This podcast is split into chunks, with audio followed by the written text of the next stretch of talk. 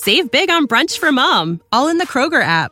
Get 16 ounce packs of flavorful Angus 90% lean ground sirloin for $4.99 each with a digital coupon. Then buy two get two free on 12 packs of delicious Coca Cola, Pepsi, or 7UP, all with your card. Shop these deals at your local Kroger today or tap the screen now to download the Kroger app to save big today. Kroger, fresh for everyone. Prices and product availability subject to change. Restrictions apply. See site for details. Before we get started with the episode, we have a new sponsor that we would like to tell you about. I'm very excited that they are joining House of L. It's BlueChew.com. That's right, BlueChew.com. And just so you don't have any preconceived notions, Blue Chew is a unique online service that delivers the same active ingredients as Viagra and Cialis, but in a chewable form and at a fraction of the cost. If you're one of those guys that needs a little bit of extra confidence when it's time to have fun, you should go to bluechew.com. Most guys don't want to talk about anything having to do with ED, and trust me, the folks over at bluechew.com completely understand that. But the sexiest thing is to do something about ED. The sexiest thing is for you and your partner to have an active and fun sex life, and bluechew.com can help you with that. You want your opportunities to count. Understand that with this, there are no embarrassing doctor's visits there's no awkward conversations, no waiting in line at the pharmacy, and it ships right to your front door. Even that, it's in a discreet package, so you don't have to worry about anyone getting into your business that doesn't need to be getting into your business. If you don't like swallowing pills, don't worry. They've got the Blue Chew tablets that are chewable. Get it?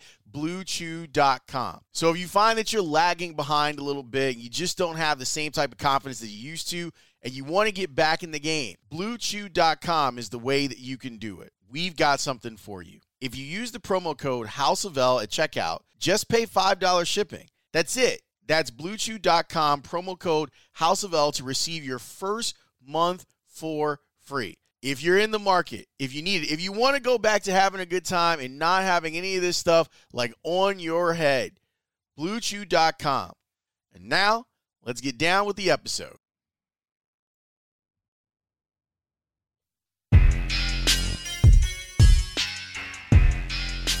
Yo!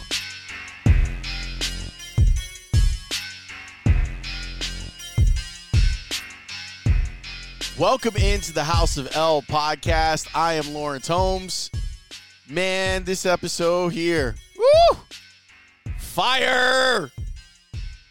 I think that you are going to enjoy this week's episode. Uh, it's with someone who has done a tremendous job of blazing a trail for himself in Chicago media.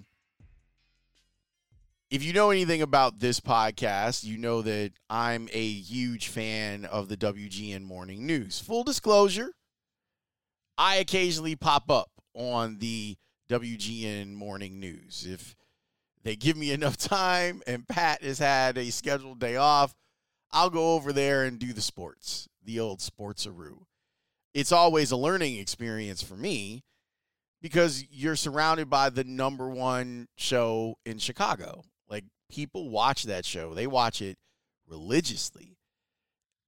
And our guest is a big part of the reason that people watch. Our podcast, by the way, is brought to you by Relios Pizza. It's the sauce. You know this so happy that they are on board. You should be, if you are going to get pizza, you know the deal. This is one of the oldest pizza places in the area. Aurelio's been around for a long time, man. And part of the reason that they've been around for a long time is that they give you good product. And if you've got if you're looking for work or you got a young one that's looking for work, I know that they're hiring, that they're looking for people. I mean, the Homewood facility is huge, so they need a lot of people to get that up and running, especially now that there are less restrictions now. So there's some opportunities if not just for great pizza, but for a great start on a part-time job. I've I've had friends in high school that worked at Aurelio's and they loved it And strangely enough, those people still love the pizza, which is weird because usually when you work in a restaurant, you get tired of the food. That is not the case with Aurelio's. So whether you, you want to eat good pizza or you want to get yourself a, a good gig, Aurelios.com, they can help you out. I'm partial to Homewood and the Old Oven, but any of their locations, you can get it done. Aurelios.com. It's the sauce. Paul Conrad has been a staple in the homes of Chicagoans for almost three decades now. Whether it was CLTV or what he's been doing over at Channel 9, he is the person that gets you ready for the day with the weather, and usually with a smile and a laugh, and sometimes with a wink and a nod. He is an incredible comedic performer who happens to be a meteorologist. His timing is impeccable, and the way that he works with and off of others cannot be denied. It's why that show is as good as it is. So I wanted to dig into the mind of Paul Conrad. He's been one of the people that I've always wanted to talk shop with on the podcast. Realize that he and I talk shop quite a bit when I end up over there. I'll explain that a little bit later on in the episode, but I wanted to get his voice and his advice on the podcast so you could hear how he's able to do what he's been able to do for a quarter century. I'm so happy that he said yes. When you're talking about people who are working morning shows, finding windows to do interviews with them is not easy because they got to sleep. But he was nice enough to give me some time on this episode, and it was well worth it. Here's my conversation with Paul Conrad. And we start off with him talking about the longevity that he's had over at Channel 9. I've been there 25 years. I think same for Robin and Larry, maybe 28 or something like that. So we've just kind of fallen into our routines and our relationships are all pretty comfortable and but um, we love when you come in. We really are grateful for it. I'm gonna, I'm trying to turn my dinger off on my watch here, so I'm not listening to it nonstop here through this interview. There we go. Got it's, it. It's all good. But bef- I, I do want to talk like broadcasting with you and performance Yeah, with yeah. you. But when I see you, whether we're talking in between segments or I see you on social media, you are a constant force like in your children's life. Like, and it's not. Yeah.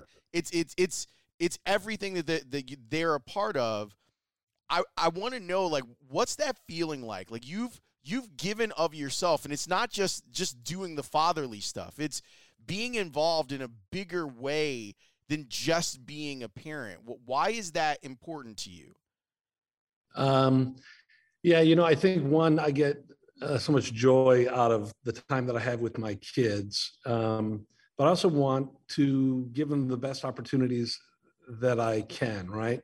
And so uh, I think it's been like 15 years ago. My wife and I, we live in the West Loop, and we've been wrestling. At that time, you know, we had young kids. I've got four kids. And my wife and I were wrestling. Boy, can we stay in the city and still give our kids uh, some of the experiences that we had in our growing up. So I grew up in Naperville back when it was a small farm town of like 30,000 people. And my wife is from San Diego. And so uh, we just had a lot of those things available, kind of that suburban childhood stuff, right? And when we um, started looking around for like T-ball for my son 15 years ago, we found this neighborhood baseball program. And that baseball program and us getting involved with it kind of became this pathway for us to develop great relationships with families. And like we found community through the sports there, like great community that um, all my kids have been in it. So my youngest daughter's now 11. And um, I think uh, Lawrence, is that the reason I've been so involved is because when 15 years ago when we were trying to figure out if this could make it work for us, it wound up being like this huge answer to prayer. We can stay in the city, we can have fun, we can raise our kids in community and uh, have great relationships. And I want that for other, uh, I've gone through so many neighbors here in my building in the last 25 years. I want for not only neighbors to be able to get in and do that, but I want anyone in our community to be able to say, hey, I've got a safe place where my kids can go and play ball and have fun and be safe and uh, experience the joy of sports. And like for like the joy parents have around watching their kids play t-ball or whatever it is, I just love it, right? And so I'm tickled to be a part of. I'm a part of this youth baseball program here in the city, and I love serving it because I feel like it's really a great thing for our community and it's important to me. And I love coaching. I love having the, the fun of coaching. When it comes to youth sports, there are so many like dark spaces where youth sports can go, and a lot of people feel yeah. like they get priced out. I sense yeah. what you're talking about is like the apotheosis of what we would want from youth sports, where there's the feeling of community that goes with it. Why is that so important to you? Like that because you kept coming back to that word, and I think it's a great word to to yeah. have. Like that should be the concept. It should be community based. Yeah, I think the problem becomes, um, you know, there's so many of these for profit um, baseball programs, these travel programs where you spend fifteen hundred dollars and we'll take your son and make him better. Well, for years, you know, in our baseball league, we'd have some pretty solid players, and then we would lose them to the travel programs. And so um, you would lose some of the kids, but the families that couldn't afford to spend $1,500 felt like they were getting a subpar experience. And um, for me, like we always wrestled with do we put our kids into this travel stuff? Partly because I think it does play on the hopes of every, especially every dad who's like, if I, I want to give my kid the best opportunity, I'm willing to pay money.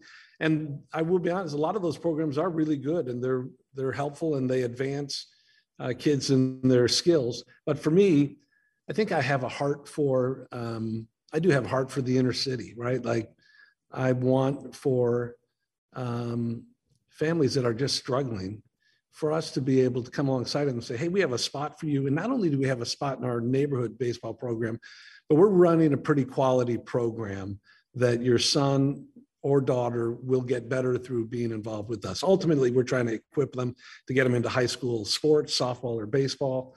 Um, and that's there is a challenge there when you're trying to build a quality program and some of the better athletes keep getting peeled off to do the travel stuff but we've kind of lost community it's come at a cost right it's come at a cost of these neighborhood programs not having all the kids from the neighborhood in it, partly because you they can't afford it, and partly because the kids who have a ton of money or have access to financial resources, they don't have to have a ton of money, but if they have the access, then they can play uh, at a different level and a different kind of thing. So our league, we're trying to fight the fight, um, and it's an uphill battle.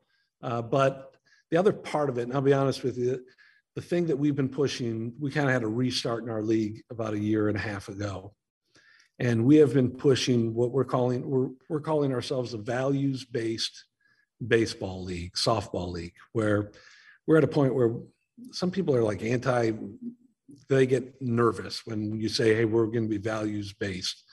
Uh, and all we're saying is that we're going to care about things like character, we're going to care about things like citizenship, and developing like championship skills and habits that we're not going to we there's not a huge likelihood we're going to be champions in the state of illinois but there is a possibility that we can help kids develop championship habits that they'll be able to use for the rest of their lives whether it's in sports or not in sports. Um, and so that stuff you know I, was somewhat reluctant as we were rolling it out but what i have found is that like the, this community and i think parents are starving for that. I think they're tired of seeing the dads yelling at the umps and umpires being disrespected and umpires like getting umpires these days is really hard because there's it's not all that rewarding. The amount you're getting paid and you're catching a lot of it from the parents, you're like, why would I want to sign up for that?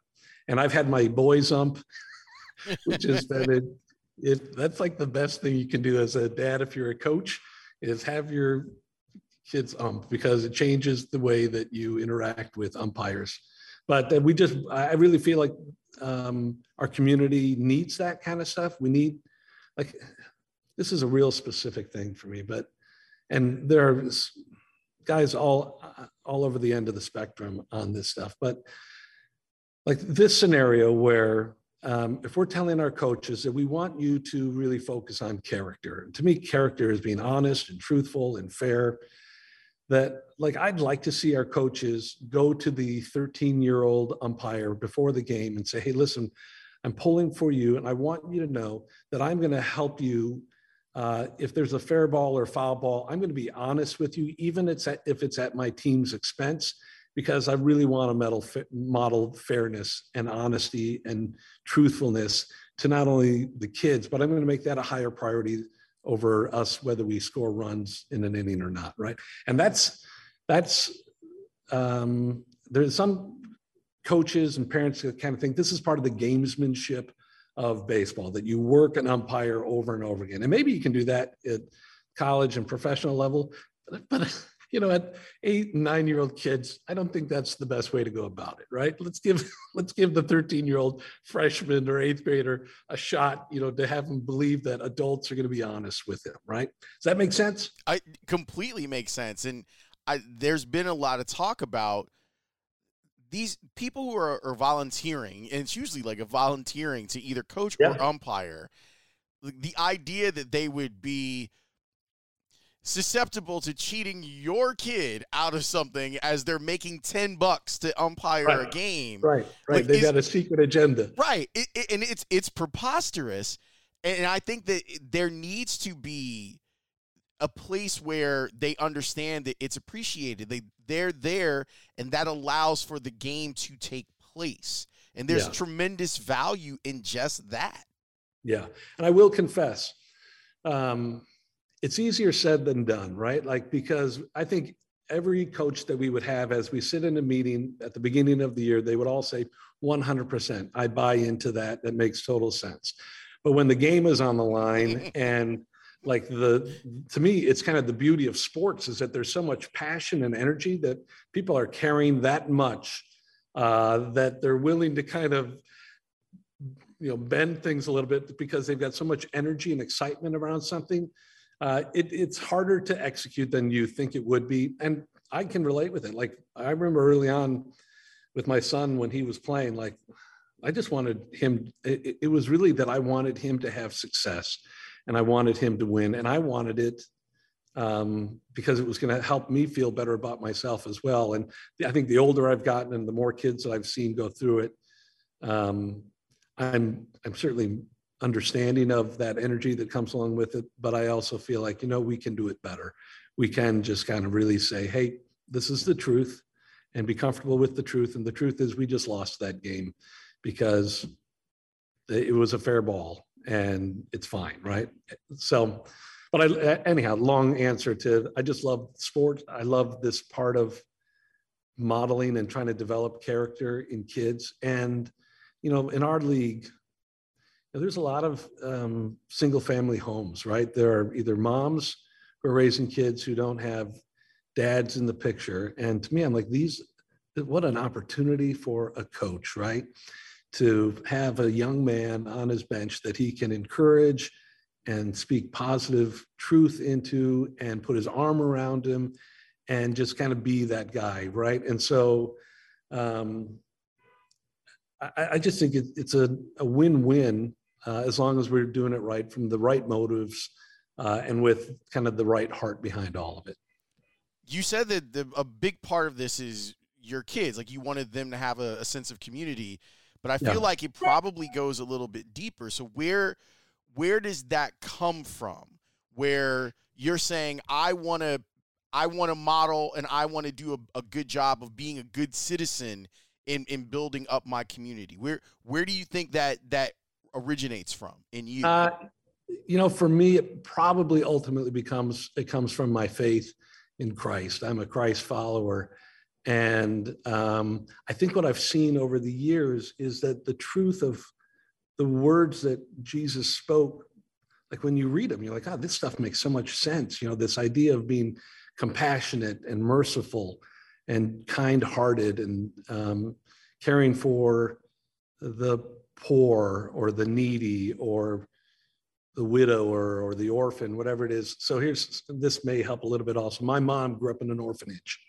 Um, she was dropped off with her four brothers and sisters when she was seven years old, uh, out in at Mooseheart in outside like Batavia here, and so she grew up, you know, living um, in a house with 30 other seven-year-old girls that she was separated from her brothers and sisters, and um, I think just, but you know, they would see each other daily, but you know, they were.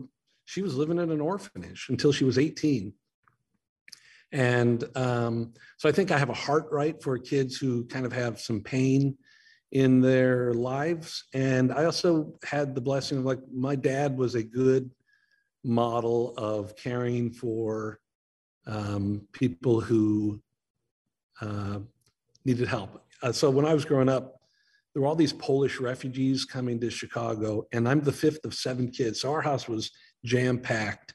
And I remember my dad driving in from Naperville into the city, and he'd have a name of a family that just had arrived, and he's like, "We're going to take this family in, and we're going to they're going to live with us." I'm like, "Listen, there's already three of us in one room. I don't know how we're going to do this." The right? pickings so, are already slim. How are we going right, to make this work? Right. I'm like, the line for the bathroom at this joint is already pretty long. I've been down to the McDonald's here, but like he was a guy who could have made a ton of excuses. He was a guy who could have said, you know what, our house is full, things are tight for us.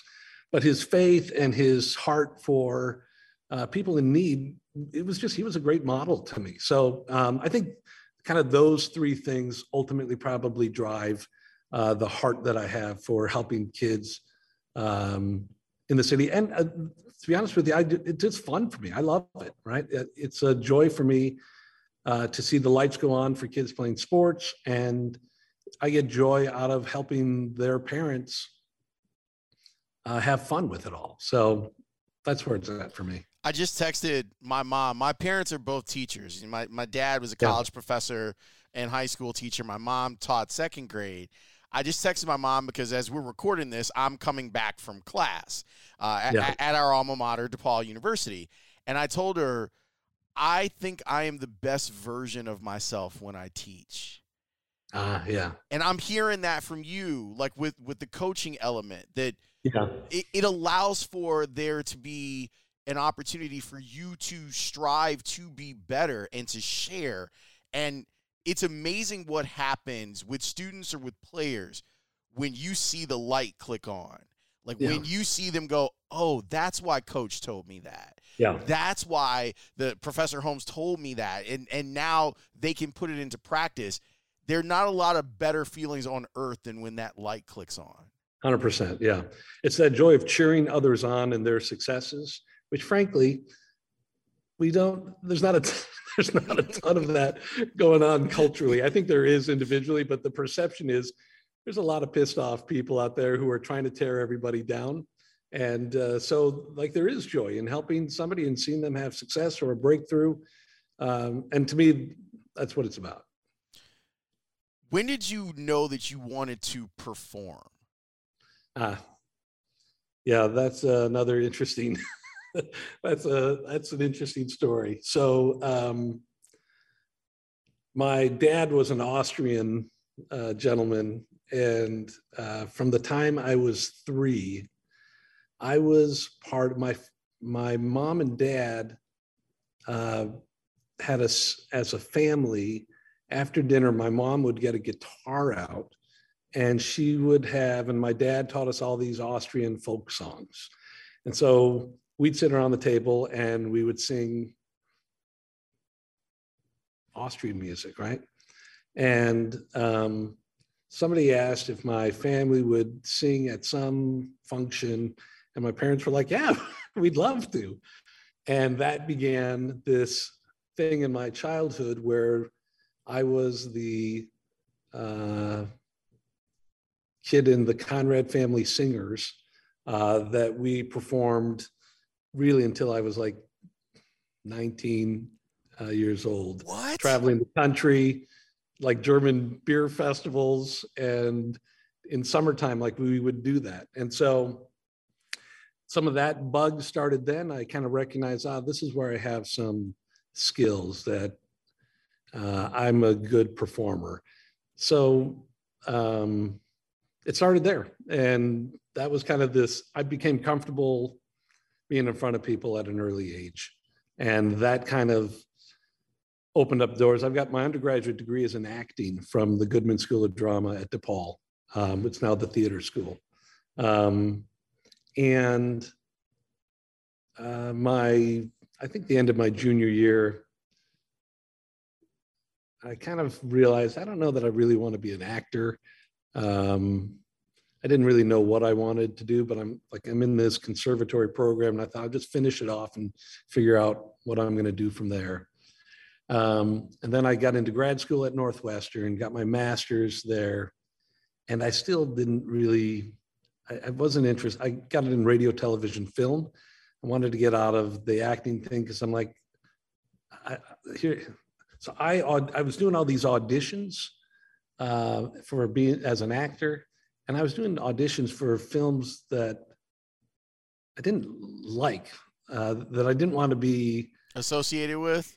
Associated with, and so like there was, I had this moral kind of um, battle going on inside of me.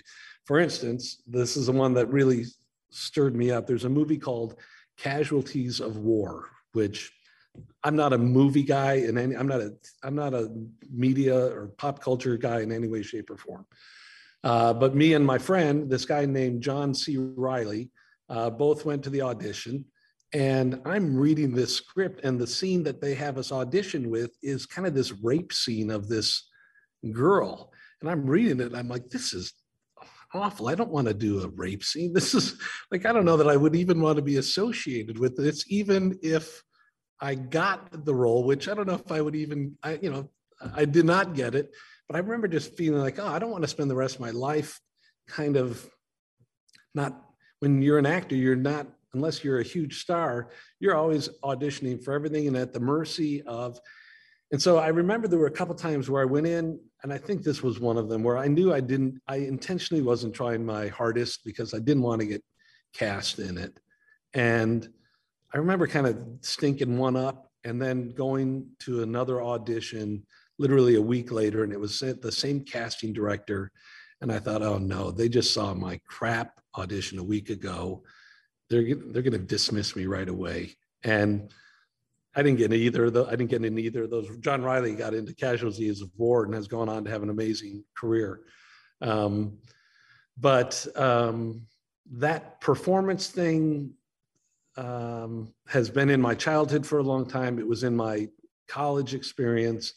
And kind of after that, I kind of thought I got to find a different avenue where I can perform. I'd like to get paid uh, regularly. I don't want to have to be a waiter and hope for something to hit. And I didn't love it that much, to be honest with you. Uh, but it, I felt like I was really well equipped uh, by the training that I got at DePaul uh, back in those days. So I went to grad school, got my master's, and then I took my first job in Montgomery, Alabama. Oh. Uh, and I was, I don't want to brag because saying I was in Montgomery is a little bit of an overstatement. Technically, uh, I was in the Selma Bureau of Montgomery. So uh, I, you know, I started off there as a news photographer shooting video uh, of, you know, in Selma, there wasn't a lot going on at the time. Every so often, they got a new bicycle rack that I could go and shoot. You know, the city hall's having the press conference. Got a brand new bike rack that's going to be out in front of Selma High School. Like, oh, all right, I'll cover that. I'll get you the video. So, anyhow, it all goes back a long, long time. When did weather get to be a part of this? Yeah. So um, uh, I remember this very clearly. I um, got a call as a photographer. I lived in Montgomery and I worked in Selma. And I was on my way home. I had already had what I didn't think was a great day. And I got a call from the news director the, on a scanner. This is pre cell phones. Uh, that there had been a shooting that um, I needed to stop and get video. There was a 16 year old boy who was shot and killed, and I needed to get the video. And ironically, like literally, I was blocks away. So I pull up, and there is the dead 16 year old boy in the front lawn. And the medics, he was dead, and they had just put the sheet over him. And his mom and sister were in complete hysterics uh, like they just had lost everything that mattered to them. And i get out of the car and i'm like oh god this is awful. This sucks. You know i think i was 22 or 23 and um, like i was really heavy hearted over seeing this and so i sprayed the video and um, I got an interview with the police off the police information officer, whoever it was there. And so I called the station, said, I've got the video, I'm on my way back in. And my news director says, Did you get an interview with the mom? Oh. And I said, No, um, she's in really a bad state. And I don't um, really feel good about interviewing her. And he says, Well, I just watched her on channel 12 and you need to get the interview. And I'm like, uh, I don't think I can do it. Um, I just don't have it in me. And he said, Okay, well, turn in your gear. You're done. Uh, you're, this will be your last day. And I'm like, Oh, all right, I'll go get the interview. Um, so I have to muster the courage to go up and talk to this lady who just lost everything, and I'm going to ask her for something um, that really wasn't that important in the realm of where she was at that time in her life. And the only thing that I could think of that I could say with any kind of justification of talking to her was I walked up to her and I said, I'm so sorry for your loss. Could I just talk with you on camera? Maybe there's something that you can tell us about your son uh, that will help us find who did this. Uh, would you be willing to talk to me?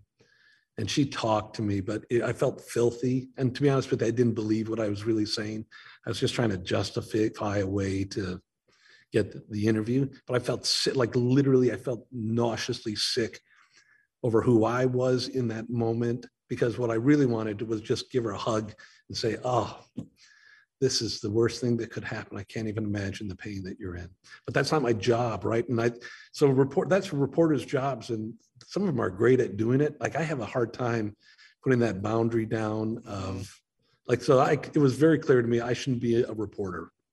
Right? Like that's not the right field for me. So anyhow, long story, I go back to the station, I turn in the tape, and my best friend at the station was the weather guy. And so I go back and I'm talking with him. I'm like, this sucks. This is like the worst thing. And it's just not for me. And he was like, you need to come back to this weather office. This is where uh, you can ha- live in this industry. You can have control of your life. Uh, you can um, get paid better than the reporters are getting paid. You have some normalcy. And um, this is a safe place in the news business. You really have more control in the weather office outside of severe weather days than any other space in news. And I'm like, all right, I'll sure. Let's that sounds interesting. And he said, I will meet with you twice a week and I will train you and teach you everything you need to know about forecasting and how to get this stuff on air. And so for the next two years, I met with him uh, twice a week for about three hours. He was unbelievable. This guy's name is Paul Morrison. Um, and um, about a year and a half into it, we lost our weekend weather guy and weekend uh, weather guy, and they were doing a search. And I said, "Hey, can I have a shot at it?" And they gave me a shot at it, and um, I got hired for it.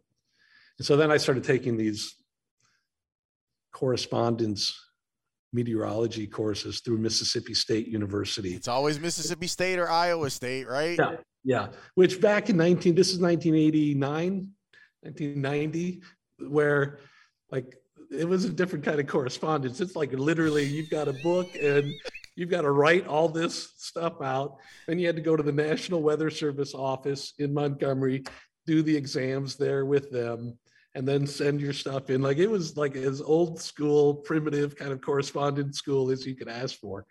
Um, but it was helpful for me. And uh, eventually, I wound up becoming the main weather guy at that station. My buddy left. And then in 1992, I believe, um, there was an opening at Chicagoland Television News. The old CLTV was just starting up and they were looking to set up a weather department. And I was the first hire and um, set up that weather department back in the day.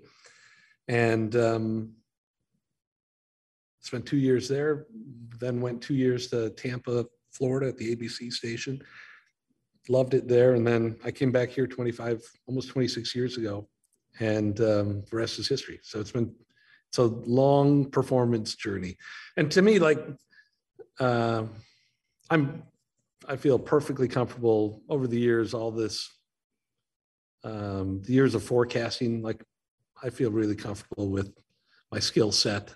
And uh, I also feel like I have a little bit of an advantage because I think my uh, comfortableness in front of the camera and kind of my view of effective communication, I think helps me out maybe more so than a guy who's just got a straight degree in meteorology. For the ones who work hard to ensure their crew can always go the extra mile, and the ones who get in early so everyone can go home on time, there's Grainger, offering professional grade supplies backed by product experts so you can quickly and easily find what you need. Plus, you can count on access to a committed team ready to go the extra mile for you. Call, clickgrainger.com, or just stop by. Grainger, for the ones who get it done.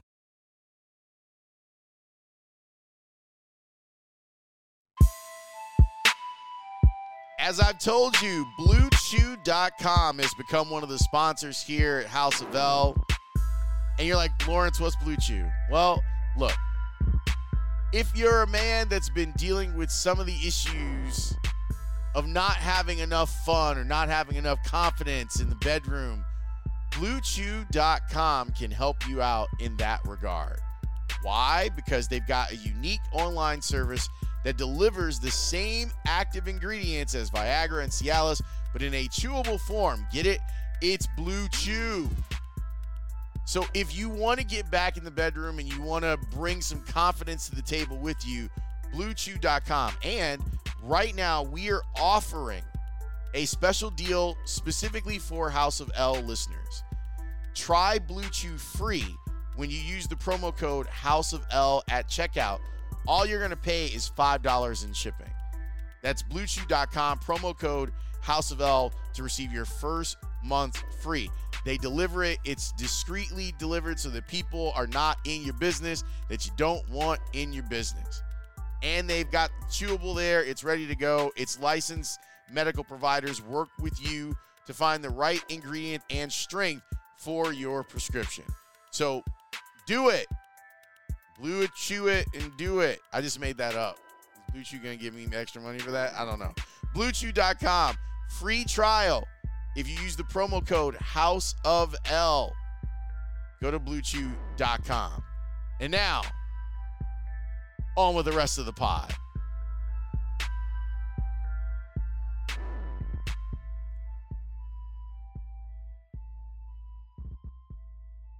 The morning show runs like clockwork. Like that's my observation. Like just kind of as someone who occasionally parachutes in, but your level of comfort with the material, I'm always amazed by. Like I'm always, I don't know if you noticed this, but I'm always watching you from across the studio, and I'm like, wow, like he is just on it, and your timing is amazing. So I I think that there's something to do with the the level. I know it's not as easy as it looks I know that yeah. there's a ton of preparation that you're putting into what you present on the air. Yeah. What when was the moment where you felt like I've got I'm inside that nexus of I know what I'm talking about and I'm comfortable with the people that I'm working with and and I'm comfortable with the material and presenting it. Yeah. Um it maybe was during my time in Tampa. You know, um, Tampa's like the best uh, weather market. Also, like pretty great. like every day, like there there would be long stretches where I never even had to change the graphics. Every day it's 90 degrees. There's a 30% chance of an afternoon shower and thunderstorm, an overnight low of 70. Like that went on and on and on and on. But I had a couple guys there who were mentoring me who also just kind of built into me, like, yep, you understand it, you got it. And then at GN, uh, it's probably within the first five, seven years that you really start feeling like, okay, I've got my comfortable spot here. I will say this like, I work in the house of skilling, right? So there's part of me that um, feels like even I was at, at, there's part of me that feels like, you know what? I still, there's part of me that like, I have no right being on TV at WGN because of like this guy understands every little detail and is so read thoroughly knowledgeable on like everything that there's finally that's like i'm embarrassed to even be in the same office with this guy. I'm going to sneak out of here before someone finds out i'm a fraud. So you know how that stuff just keeps playing in your head where you're like boy i don't know i'm not really qualified for this job. Uh, but i think yeah, obviously uh, it has worked for the last uh, 25 years. And I think the part for me also is that there can be doing mornings is so different than doing any other day part where people, frankly, all they want to know is do I need my coat today or uh, what do I need to take? How do I need to take care of my kids? I don't need to get into explaining, you know, a, an occluded front or uh, people don't care at that time of the morning. Plus, they get everything off their phone now, and, and frankly, they don't need us. And so, the more concise that we can be and really just kind of communicate what they generally need. Like lately, I even like we run through each temperature at Midway and Crystal Lake, all these other places, and there's part of me that's like, I, I've not been a really a consumer of watching TV weather guys, but like generally, if it's between 40 and 45, that's all I need to know. It's between if it's 43 in the West Loop and 44 at Midway, yeah, and I don't have a differentiation. I'm like, oh wow, I'm a degree. I should put on an extra pair of underwear. I, I think we sometimes get overly too specific and take ourselves and the content too seriously. I think people, especially in the mornings, not at night, are just like, yeah, give me what I need to know and let me get out of here. Get me out the door with the things that I need, and I got it from here. Yeah, which I think we should be able to do in 45 seconds to a minute 15, right? Whereas like Skilling, when he does uh, the 10 o'clock or 9 o'clock, it used to be, there were times he'd get 10, 11 minutes of airtime. And like, it's a great primer. You could sit there and learn so much every day and people love him for it. But in the mornings, people don't have that kind of time, right? And so it kind of matches my personality perfectly also. I'm like, listen, here's the generic version of what you're going to need to know. And if there are probably 20 days a year where we need to go into more length, and those are great days for us, and I love those days. But for the majority of days, the other part of it is in TV news, like, do I need to give three minutes of weather when we're giving a minute 45 to what's going on in Ukraine or, you know, you pick a, a significant story. So I'm probably one of the rare weather guys who's like, listen, let's do the news. I'll give you exactly what you need to know. We've got the crawl running. I'm sending out texts. Let's let's be efficient in what we do. I am fascinated by the WGN morning show because yeah. of a lot of different factors. Like I'm a I'm I'm a huge fan of Dean and Robin because of radio. Like yeah. I love that yeah. they transitioned from radio to television and they're huge stars. Larry is like the consummate pro yeah. when it comes to doing the news. Like yeah, he wants to do the news. And I was talking with Pat about this a, a, a, few days ago. The amount of performers, like actual in front of crowd performers, there's you, there's Ana, there's Pat, there's Toomey. It is, if, if you could draw up a morning show, it probably would look like this, but most programmers are afraid to do a show like this. And yeah. I I love that you guys do that type of show and you lean into that aspect of it. How did how did you guys get comfortable with each other and with the environment of we're just doing the news. We Yeah. can have some fun with it. Yeah. So I think, like, I remember early on, our general manager, because the show was new, they were not stressed out about ratings. They were like, let's just give this a couple of years and let this thing grow, see if it can get any traction, right? Whereas these days, there's not quite that much patience with it, right? And we also had the benefit of everybody in town was doing straight news. And there was a space there to do kind of a personality driven, corny goofball news and entertainment show.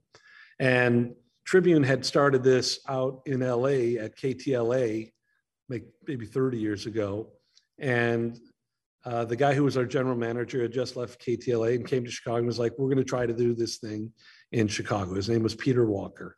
And Peter gave the show space to be irreverent and to break the rules, right? And um, that was a courageous thing for him to do. Uh, I don't know that there's space for that anymore in this day and age for people to take that kind of a risk. Um, but I remember um, clearly having this conversation where, to me, the most interesting part of a newscast was only when, like, the teleprompter went to hell or the set fell over uh, or something unplanned happened, because all of a sudden you saw Guy Smiley have to recover and do something, and 99% of them didn't know what to do because they're so worried about playing this role of being a newsreader that they had detached who they really were and what they were really thinking from it. And I'm kind of like, listen, that news is boring and it sucks. And it's all being controlled by a producer who's just writing words and this guy's executing it. And it's not interesting. It's the same, and everyone's doing it up and down the dial. What happens if we break some of these rules? What if we start talking about other TV stations on our air? What if we do something? We did this stupid thing where some guy jumped out of an airplane with a parachute dressed as a salsa chip, and his goal was to land into this big, you know, blow up bowl of salsa. And we followed him from the second he we stayed with him while he was in the plane. He jumps out of the plane. We follow him with Skycam 9. And it was one of these stories that like, huh, this is, I've never seen this before. And we don't know how it's going to end. Like you hope he's going to hit the salsa box, but he could end up on the Edens Expressway. You don't know how these things end. And to me, there was some magic there where you're like, everything is so pre-planned down to the second, down to the fake laugh. Here's our kicker story about the squirrel, and now everyone's going to giggle. And all of it is 95% of it's fake, right? And so we were given this freedom and this space to kind of say, hey, let's break some rules. I used to wear this big ass curly wig. And when it came time to, we'd go around, hi, I'm Larry Potash. Uh, this morning's headlines are this. And Robin say, I'm Robin, traffic on such and such. And I'd put on this stupid wig and go, I'm Bob Sirott. I'll give you the latest on the weather, right? Like, and no one was ever referencing that there was other people in the market, right? And we just were given the freedom to screw around and break the rules and be honest and authentic. And when you're kind of out there and vulnerable, you only have each other to work with. And that created this trust uh, between us that we were kind of like, and management didn't fire us. Um, and Bill Weir um, was awesome. Like working with him was such a treat. This was 96, 97. Uh, but just having some really creative guys who are willing to just go out on a limb and do something different, break some rules. And it's kind of in some ways been the hallmark of our show. We're like, ah, things really can, things go wrong on our show for some reason all the time. Um, and they're not planned, but at least we're like, ah, all right, the lights are out again. Uh, we'll make the best of it and we'll try to forge through. And it's more interesting than going to commercial break or putting up color bars. Do you still think of it as fun? Uh, yeah, I think I do. Yeah, I'll be honest with you. For 25 years now, I'm. I feel like I'm.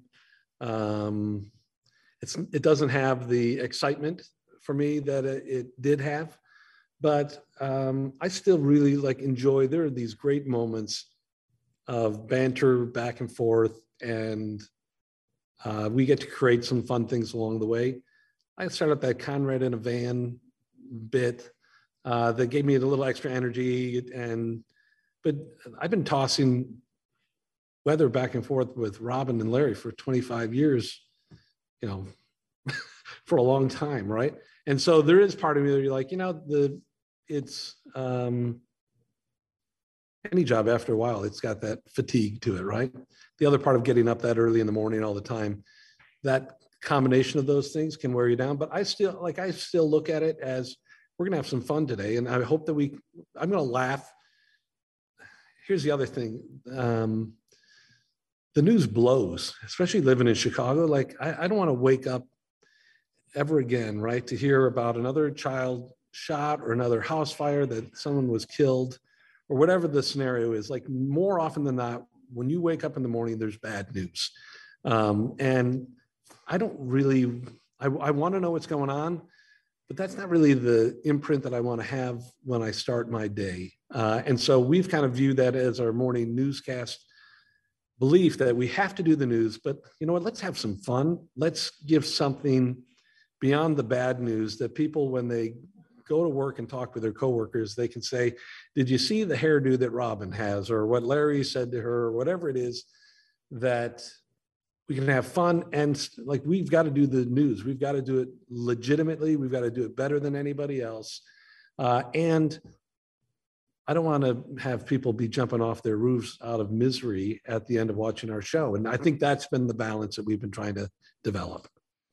When it comes to the early morning aspect of it yeah do you still like is your body are you in touch with how to wake up early, or is it still a grind for you to get up early and and put your face on and get yeah. out there?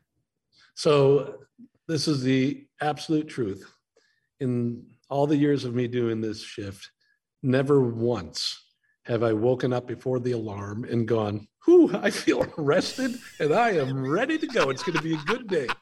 Every time that alarm goes off, I'm like, holy crap, I could have, I just went to bed like 10 minutes ago. What's going on? Like it is a, it's a, the hardest part of the job. It, you know, the best part is that I'm running out of that studio by 11 o'clock every morning, but that getting in there part is, that's the hardest part of the job. Like on Thursday, I'm thinking, all right, I just got one more day where I got to wake up early till I get to the weekend. And that's 25 years of it. It just, it takes its toll on you physically. Like you feel fatigued all the time. It's the best job on the planet. So I'm, I'm not complaining. I'm just saying there are consequences that come along with it that you don't um, that aren't easily escapable. You live in this creative space over there. Yeah. It offers you an opportunity to do a lot of different things, try stuff out. Is yeah. there anything outside of that space that you would want to try that that you think you you you have enough time to create something like you know Pat had Man of the People, and I thought that that was pretty cool. I think you're one of the most creative people in Chicago television. Is there something else that, if if you were given the opportunity, you'd want to explore? Uh, artistically, probably not. I feel like I'm I get enough of my fill on that.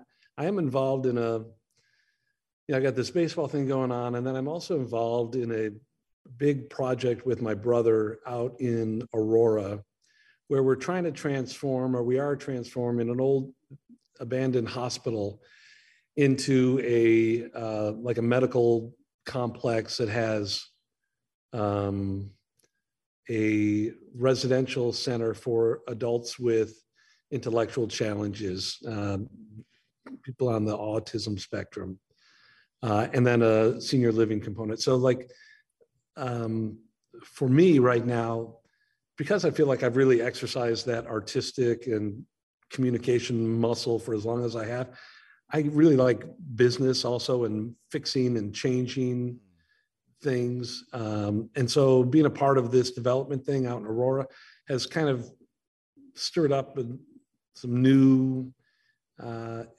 spaces in me that I've never really done before. Like I'm not, I haven't I'm not a construction guy, but my brother's into construction. And so like hanging out with him and seeing things get built and learning that stuff at this season of my life, I'm like, oh, that's pretty cool. And I've enjoyed that part of it. Do I have a future in construction? Not a chance.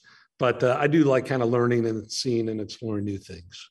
Last thing I'm going to ask you what advice would you give students that are trying to figure out if they want to be in this business? Nah. Yeah, I think I would ask them, why do you want to be in it?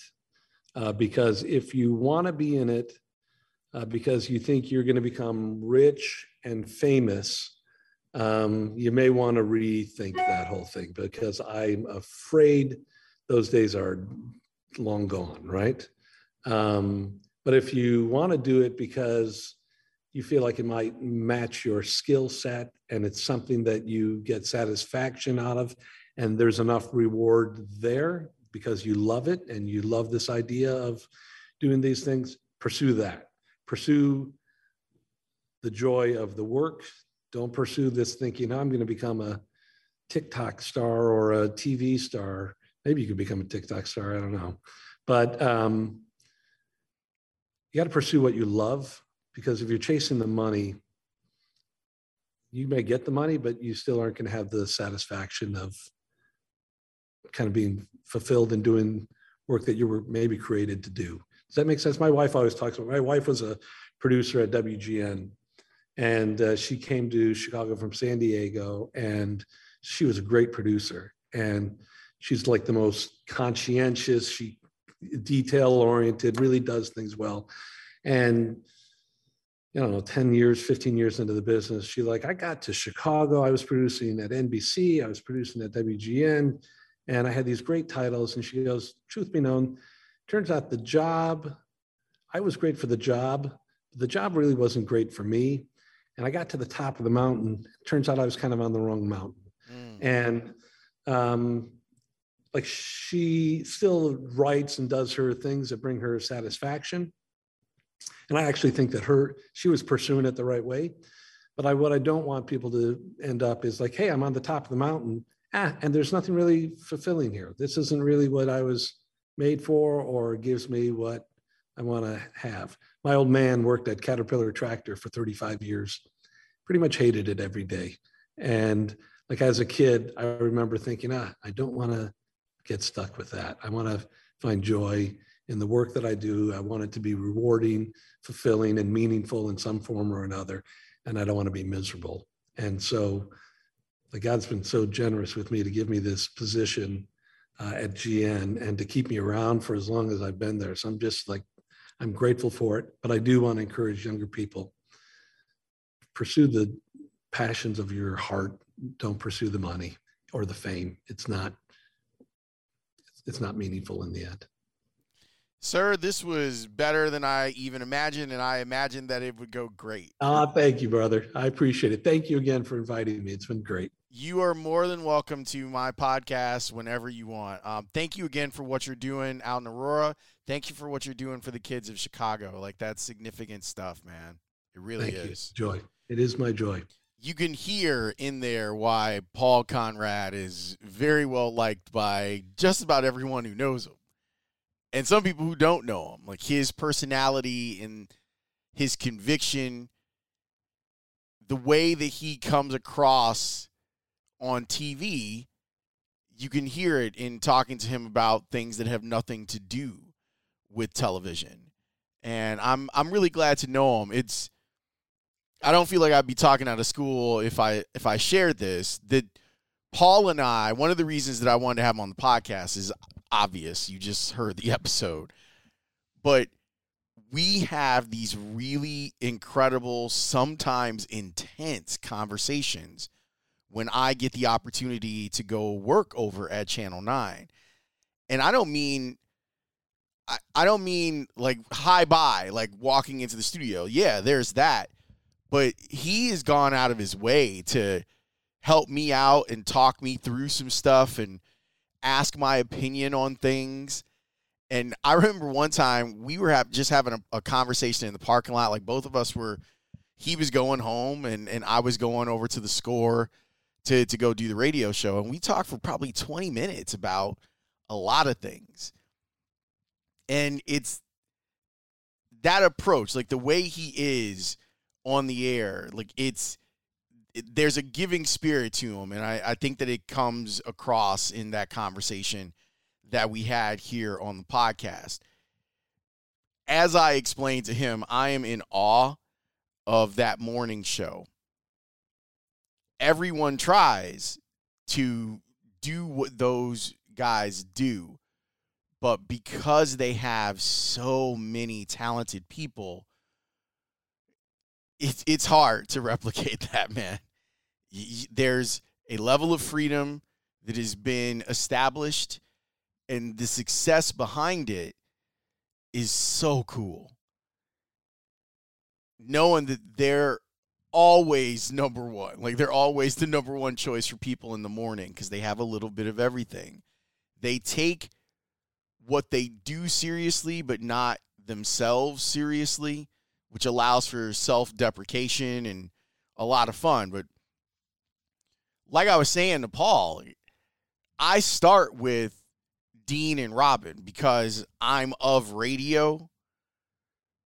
So those two are, I mean, I don't mean to blow up anybody's head, but those two are idols to me. Seeing Robin transition from what she was doing on radio back in the day and being on the Kevin Matthews show and all that stuff to being Chicago's anchor in the morning. And Dean, like his resume speaks for itself. Like the fact that that guy speaks to me when I'm in the building, I find remarkable. and he always says, "Hey, we're happy to have you here." Like he's he's a good dude, and that whole crew, like that whole crew, treats me incredibly well. And I'm not just saying they do it for me, they seem to do it for everybody. But you can't duplicate that, man. You cannot do it. But I love that Paul is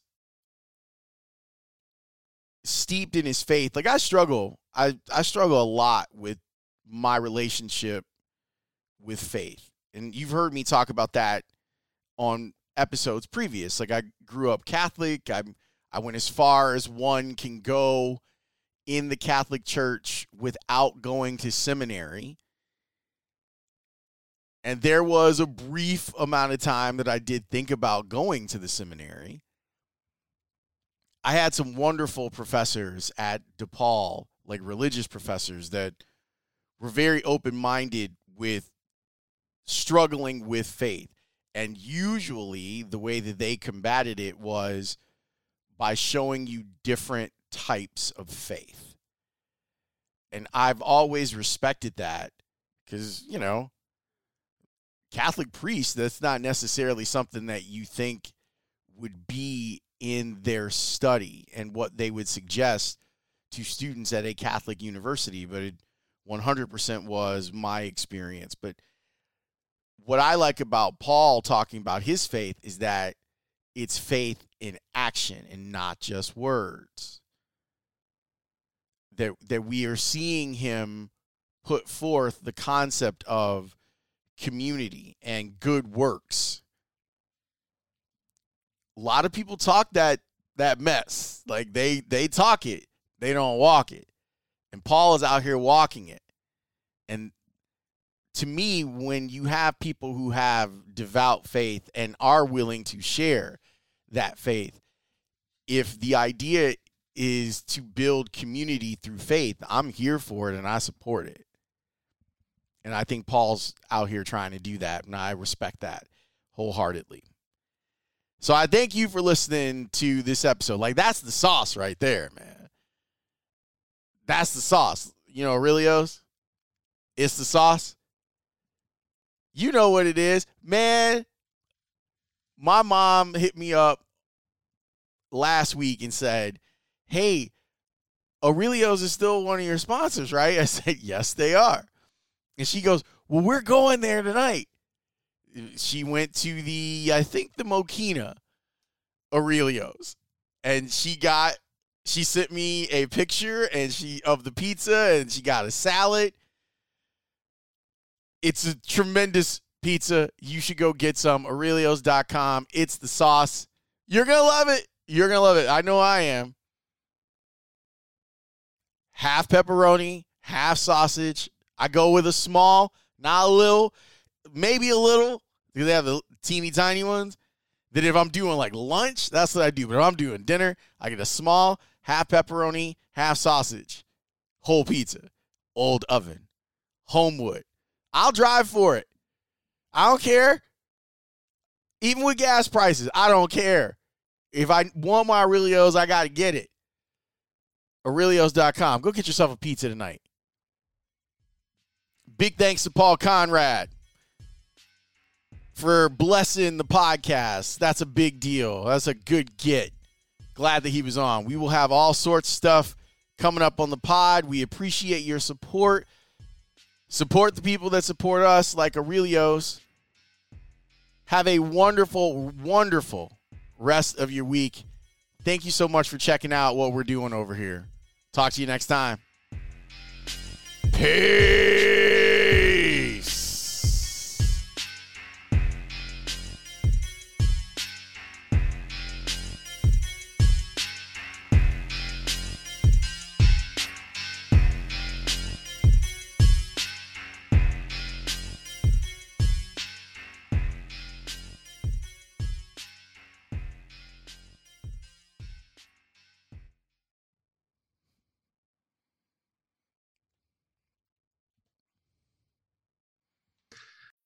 When you need mealtime inspiration, it's worth shopping Kroger, where you'll find over 30,000 mouthwatering choices that excite your inner foodie. And no matter what tasty choice you make, you'll enjoy our everyday low prices, plus extra ways to save, like digital coupons worth over $600 each week. You can also save up to $1 off per gallon at the pump with fuel points. More savings and more inspiring flavors make shopping Kroger worth it every time. Kroger, fresh for everyone. Fuel restrictions apply. When you need mealtime inspiration, it's worth shopping Kroger, where you'll find over 30,000 mouthwatering choices that excite your inner foodie. And no matter what tasty choice you make, you'll enjoy our everyday low prices, plus extra ways to save, like digital coupons worth over $600 each week. You can also save up to $1 off per gallon at the pump with fuel points. More savings and more inspiring flavors make shopping Kroger worth it every time. Kroger, fresh for everyone. Fuel restrictions apply.